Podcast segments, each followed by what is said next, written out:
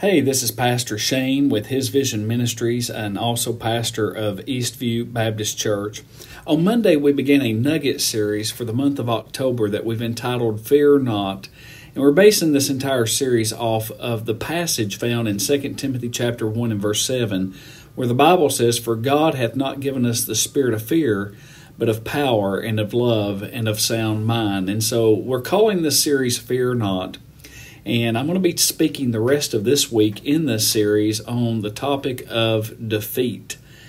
And today we'll look at the reality of defeat in this nugget.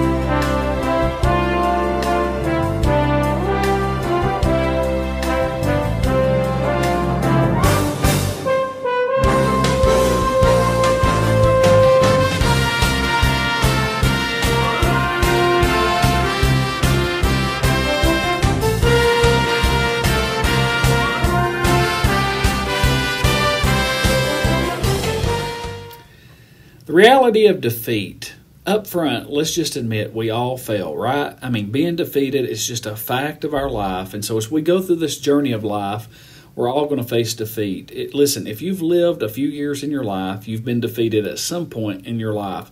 I, have always said, you know, I, it seemed like I got on a lot of ball teams that we were always defeated.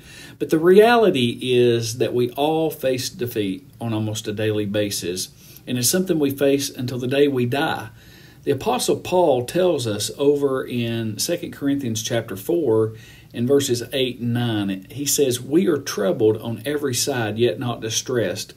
We are perplexed, but not in despair, persecuted, but not forsaken, cast down, but not destroyed." And, and the Holy Spirit of God has used that passage in so many ways in my life uh, but Paul knew exactly what it was like to be knocked down off of his feet and be defeated. As a matter of fact, brother James says, James says, we all make many mistakes. What I want you to understand is, friend, that there is nobody that is perfect in this life.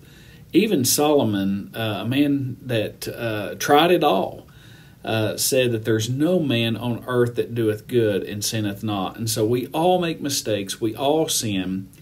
But today we must come to the realization that defeat is not something we should fear because we will all face that reality of defeat in our daily lives.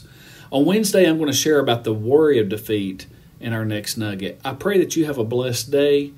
Check us out online at hisvision.org, and we'll see you again next time. God bless.